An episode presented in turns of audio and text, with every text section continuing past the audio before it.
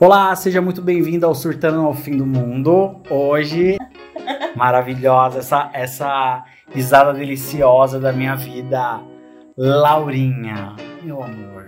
Oi, Paulo. Seja muito bem-vinda. Você, não sei se vocês sabem, é, a Laura é formada em comunicação multimeios, é, mestrado em Comunicação semiótica. e tá doutorando. Tô doutorando. Tá doutorando, amiga, que loucura, caralho. Cara, é muito legal falar com a Laura sobre comunicação porque ela entende de tudo. Mais ou menos, né, querida? Ai, amiga, Não, entendi mas mais assim, do que né? esse, esse pé. Tem gente que não é formado em nada que sai dando curso caríssimo aí na internet. É. E você manja de, de tudo sim, senhora. Olha lá. A pessoa, quanto mais ela estuda, mais ela percebe que não sabe nada. Não, a gente não sabe nada.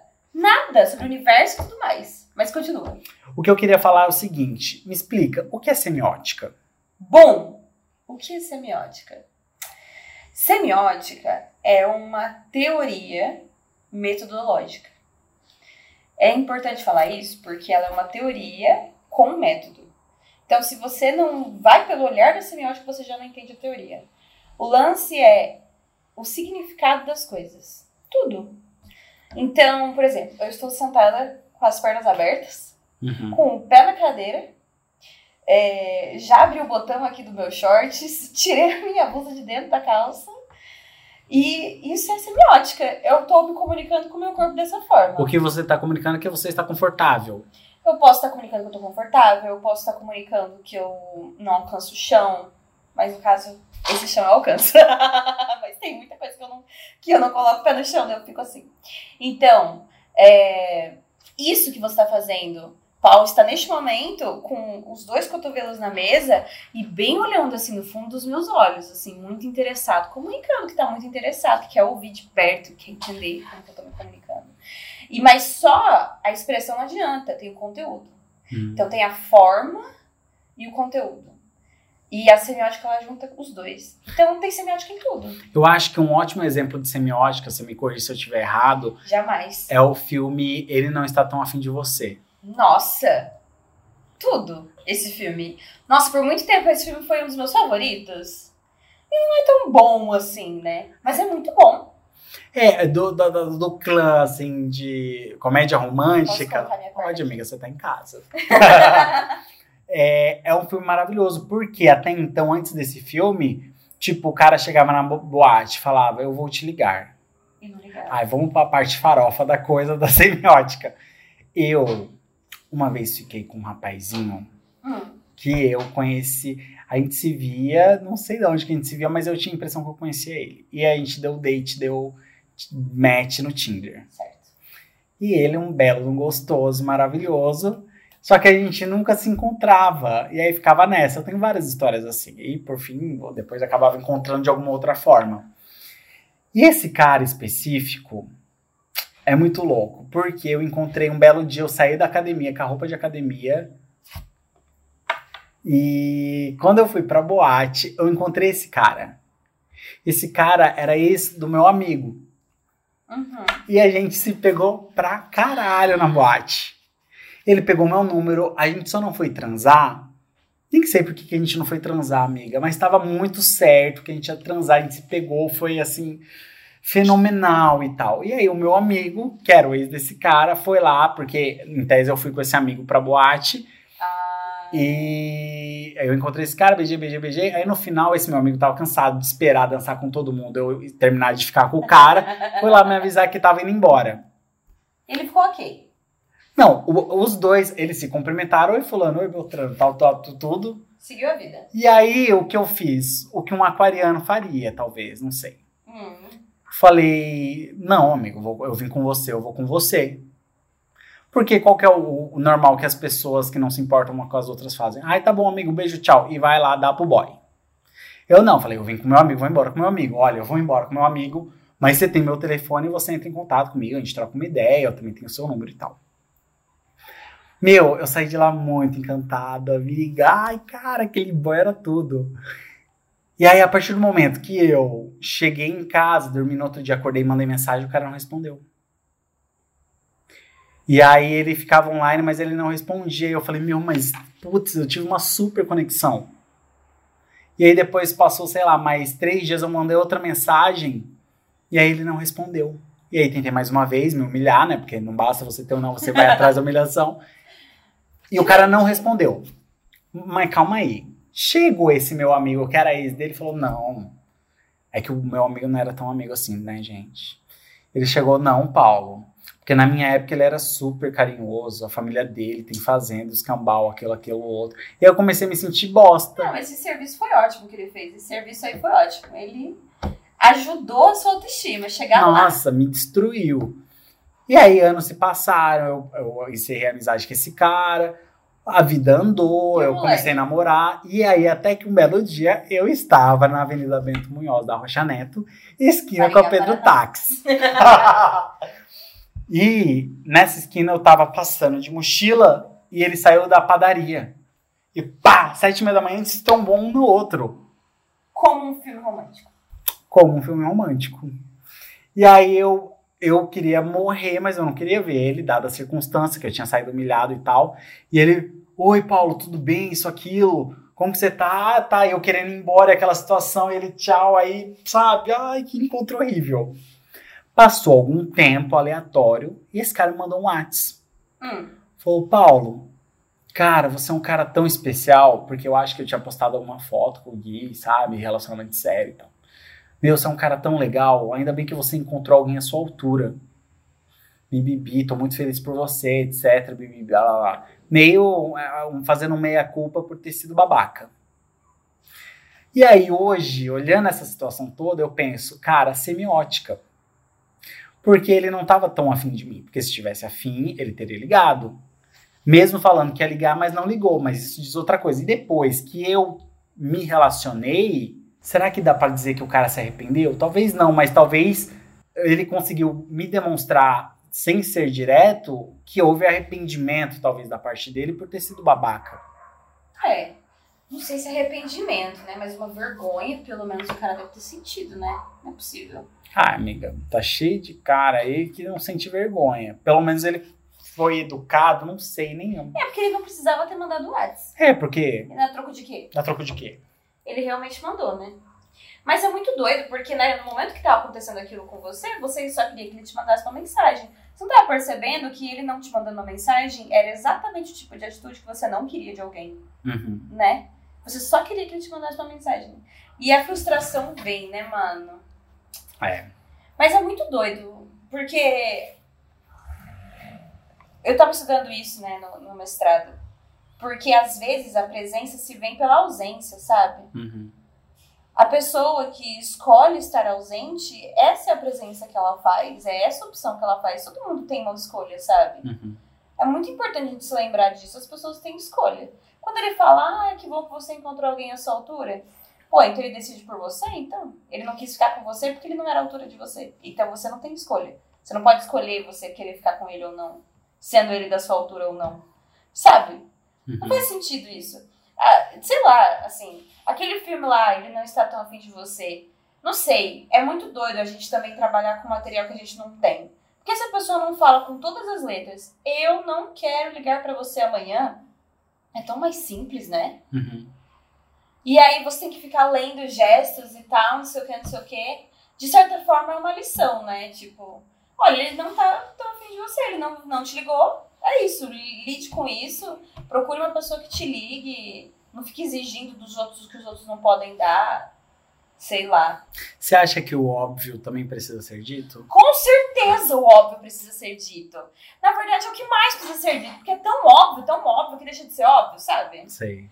E aí, às vezes, você precisa falar, sabe? Eu percebi que eu tava fazendo muito isso. Tipo, ah, isso é óbvio, nem vou falar. E aí eu acabei me encontrando em um monte de erro de comunicação. É igual, é por isso que eu vi um episódio de Grey's Anatomy, amo, Formado em medicina. E aí? que, tipo, você acompanha, não? Eu não tô na atual temporada. Ai, nunca, quem que tá na tal temporada? Só quem é louco. A Carol tá Meu Deus, gente, 17 anos desocupada. E aí tem um episódio que a médica descobre que o marido morreu. Só que quem vai dar a notícia é o médico, só que o cara não fala, ai, fulana, infelizmente, e o cara não fala. Hum. E aí a médica fala: você precisa falar. Tem um motivo por que você precisa falar. Agora eu entendo. Você precisa falar que ele está morto, porque se você não fala que ele está morto, você não pode deixar pro meu subentendido. Isso é violento. Eu preciso que você me fale. Fala. Sim, Fala. sim. Ele está morto. E aí só houve paz depois, paz entre aspas, né? Você só consegue realizar aquilo que é dito. Meu, a partir desse material que você tem, agora você consegue prosseguir. Enquanto a pessoa não chega pra você e fala assim, cara, não gosto mais de você, não quero mais ser seu amigo, não, não quero mais estar na sua vida. Você vai ficar lendo por entrelinhas que a pessoa tá te dando um ghost. Meu, pessoa tá ghosting é uma merda, Nossa, cara. cara. É o mal da nossa geração, amiga. Gente, que coisa horrível. Não, deixa eu te contar uma história.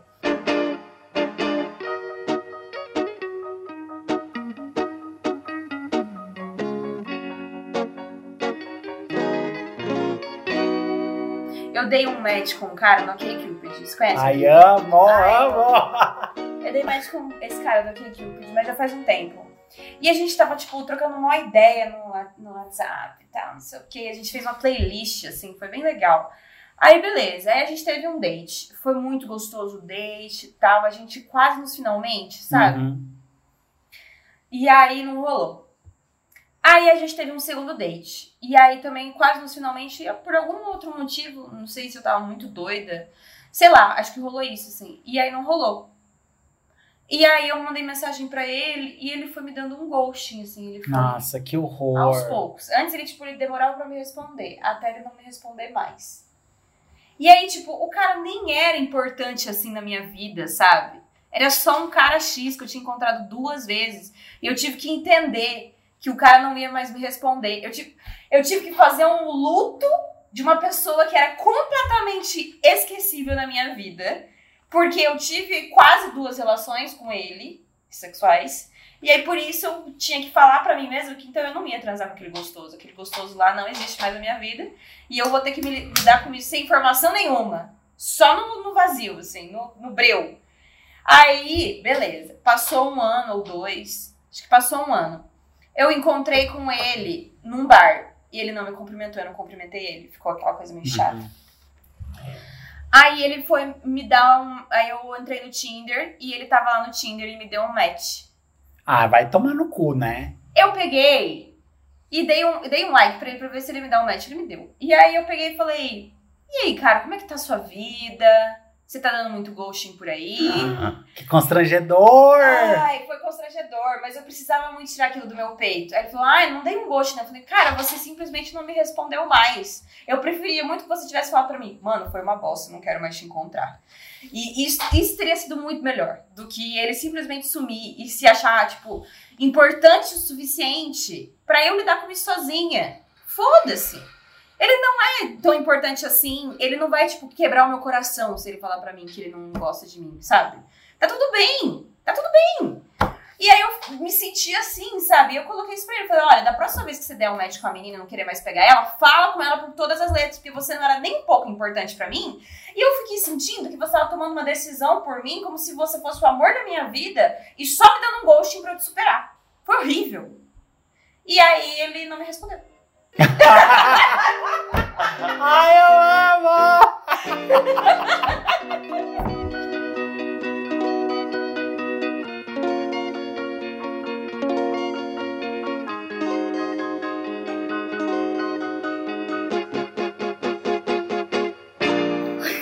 Ai, Eu sou um saco, Paulo. Que ódio, eu sou um saco. Amiga, você lembra aquela vez que a gente foi no bar e tinha um cara pelado? É que assim, você falando tá me vindo muitas memórias aqui. Gente, aquele dia foi horrível. Ai, não Mas foi muito não. bom. É que ninguém tocava no cara que tinha medo. Tinha um corredor, assim, um vácuo que se fazia no meio da multidão. que leva uma pessoa a ficar pelada num bar, né? Não, ele não tava pelado, ele tava que nem o Sonic, como veio a- ao mundo, né? De Com tênis. meio Claro, porque não pode pegar friagem. Né? Imagina, Era a Vila, Vila Madalena ali? tava na nossa casa. Nossa casa, isso mesmo. Acho que foi uma noite de jazz, eu não sei o que rolou. A gente foi com, A gente foi pra galera. com o Arthur, com... Foi aquele dia que eu subi num carro. Foi aquele dia que você subiu no carro. Eu subi, surfei em cima de um carro aleatório. Que a gente ia na Tóquio, a gente se cansou Ai, daquela fila. Eu sim. nunca entrei naquela, naquele lugar, você acredita? Amiga, é maravilhoso lá. Só que puta saco a fila da Tóquio, né? Aí a gente encontrou com a galera, né? O André, o Arthur. Foi quando eu conheci eles. E a gente tem uma foto desse dia, inclusive. A gente tem. Nossa, foi ótimo. Foi ótimo aquele dia. Cara, eu tava lembrando que uma vez na época, que assim, gente, vocês não sabem, a Laura, ela mora em São Paulo. Então sempre que eu ficava em São Paulo, eu ficava na casa da Laura. Verdade. E era uma época que eu tava solteiro, soltinho, então a gente ia muito pra boate e eu ia em muitos dates. Eu lembro que uma. Boate. Você falou boate. Falou boate, amiga. Você vai falar discoteca Fala daqui a discoteca pouco. básica, o que? Balada? Como que fala hoje em dia? Os jovens. E aí eu lembro, meu, entre inúmeros casos de amor que eu tive lá, teve uma época que eu tava, claro, sofrendo por macho. Essa época eu sofria muito por macho. E aí eu fui pra casa da Laura e eu lembro que eu dei. Aí já fui pro hard, né? Eu fui pro grinder mesmo. Encontrei um cara de Pinheiros. Fui pra casa do cara, numa rua lá, porque Pinheiros tem a parte bonita, tem a parte que é puteiro ali perto do Largo da, Largo da Batata.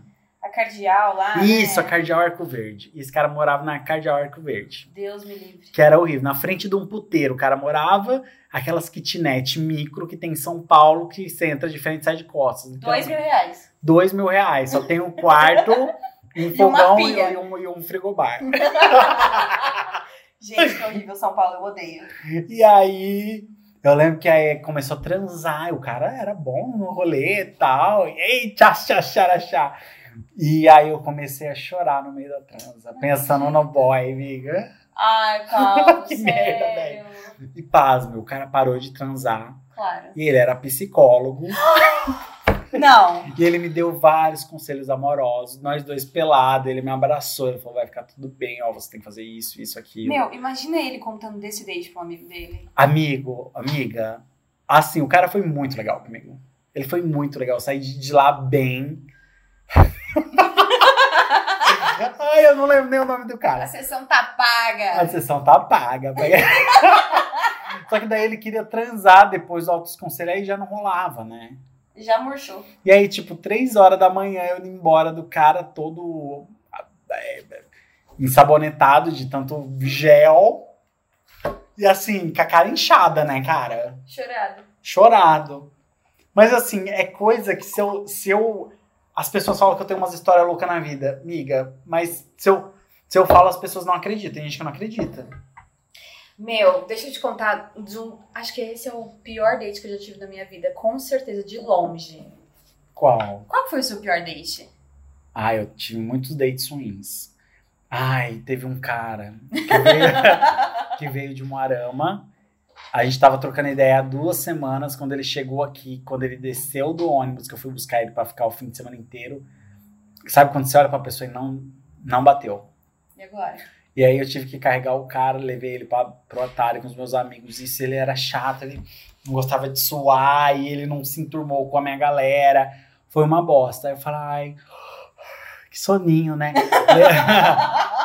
Meu, eu fui péssimo. Foi assim, o dia que eu fui, eu fui escroto. Obrigada a dar. Ninguém é obrigado a dar. Dá certo, né? O que Ah, acontece? dá mesmo. Amiga, só que você não sabe o BO. O cara era virgem, eu fui bêbado pra casa dele levar ele pra dormir. Ele queria transar, transei com ele na escada de incêndio. Aí eu falei, ai, cara chato. Voltei pro bar, encontrei meus amigos, fomos pra boate Nova York. E aí, do nada, o ato falho, fiz um story. E aí o cara viu e no dia seguinte ele disse que eu era a pior pessoa que já tinha aparecido na vida dele. É, no caso, Você talvez. foi o pior eu fui o pior date. dele.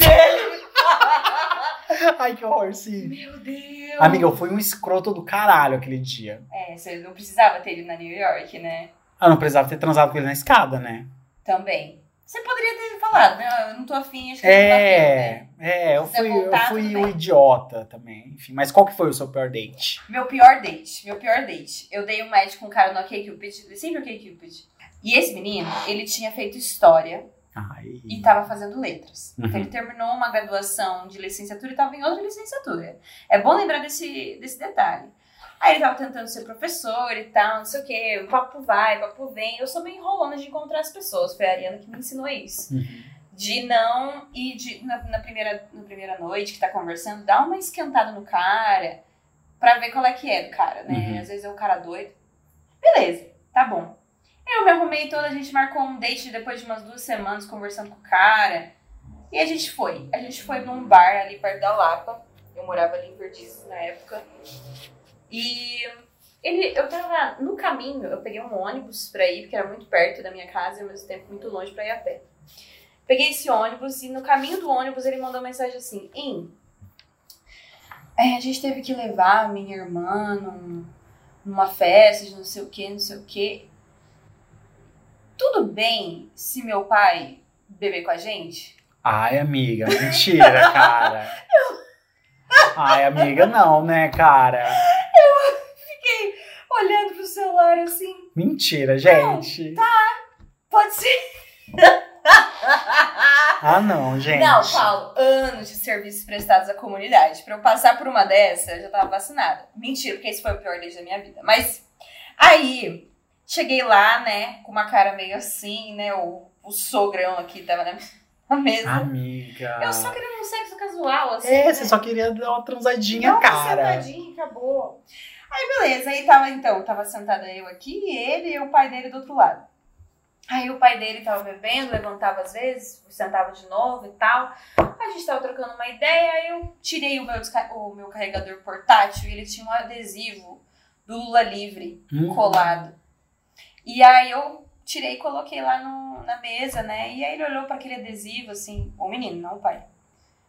E falou: Eu acredito no Paulo Guedes. Ai, não! Ai, que pesadelo! E assim, falei, não. Aí nisso o pai dele ficou na mesa pra ver o debate, assim. E eu Nossa. falei, eu, eu não acho, eu acho que ele tá fazendo um desserviço, principalmente pra quem quer ser professor, né? Ele falou, não, mas na história do Brasil, a gente não teve ministros da economia tão bons, não sei o que, não sei o que. Ele deu essa carteirada. véi, que merda. Aí eu peguei e falei, é, mas eu acho que de longe esse até agora é o pior, né? Ele parece que ele não sabe o que tá fazendo. Detalhe, isso foi antes da pandemia, era 2019. Hum. Aí ele falou assim: Ah, é? Então, fala aí três ministros da economia que você gostou. Soltou essa! Tipo aquele, fi- aquele negócio assim, né? Você gosta de Led Zeppelin? Então fala aí dois, três álbuns do Led Zeppelin que você gosta. E eu me falei é sério que você tá fazendo esse tipo de pergunta? Guido Mantega, aqueles. Itamar Franco. Mano, nem eu sei os nomes três. Porra, sério, Verdade. sabe? Ai, vai se fuder. Eu, tipo, não, você não vai me desarmar por esse argumento, sabe? Aí fiquei assim, não, beleza. Aí eu fiquei assim. Aí chegou em algum momento, é, eu falei, cara, eu acho que você tá tentando me ganhar pela, pela grosseria. Eu não, não tá colando, não tô gostando da forma que você tá falando comigo. Não tá legal. Ah, mas é que eu tô te. Eu tô falando pra você que você não sabe das coisas, não sei o que, não sei o que, dando essa carteirada de professor da história, sabe? E ao mesmo tempo ele tava desempregado, ele tava tentando ser professor, não conseguia. Aí eu peguei e falei, mano, quer saber? Eu vou embora. Aí eu saí da mesa, eu passei no caixa pra pagar a minha cerveja, desisti dessa decisão, não, to- não paguei a minha cerveja, deixei ele pagar. E aí eu fui lá no ponto de ônibus que eu desci e peguei o mesmo ônibus. Eu não paguei a integração e fui embora do date. Isso, isso é um ponto ápice, assim. Eu não paguei 4,40 duas Na vezes. volta. Eu só paguei 4,40 uma vez. O, o date inteiro foi 4,40. Foi 4,40. Em São Paulo, amiga, que feito. É, perfeito. É isso. A Nath Finanças tá orgulhosa de mim. Amiga, mas você fez do limão à limonada, porque tem date, amiga, que você investe. Quantas pessoas, né? Investe uma grana no date e é uma bosta. Mas depois dessa, eu saí desse date e mandei uma mensagem pra um outro cara que também tá trocando ideia no Liquid. Falei, porra, eu tô mó bonita, eu não vou perder esse Eu não vou perder essa maquiagem. É, eu vou, não saio de casa, não vou fazer negócio, entendeu? Não. Então eu mandei mensagem, o que você tá fazendo agora? Ah, não tô fazendo nada, então encontra Então o fechou. do padre. Que é o, o boteco lá. É, aquele boteco lá. Saúde, amiga. Saúde. Tchim, tchim. Tchim, tchim. Laura, obrigado pela sua presença, meu amor. Adoro que você participa aqui. Eu tô chocada, velho. Laura, quem quer te seguir no Instagram, segue aonde, amiga? Arroba sem cílios. Sem. No número extenso mesmo. Sem. Você que tá sem, sem cílios. Sem cílios. Não de nenhum cílio. Não de nenhum cílio, são De- 100 unidades de cílios. 100 cílios. Só que por extenso. Só que por extenso, arrasou. E você que tá aí em casa, a gente vai se falando. Semana que vem estamos aí de novo surtando no fim do mundo. Até lá!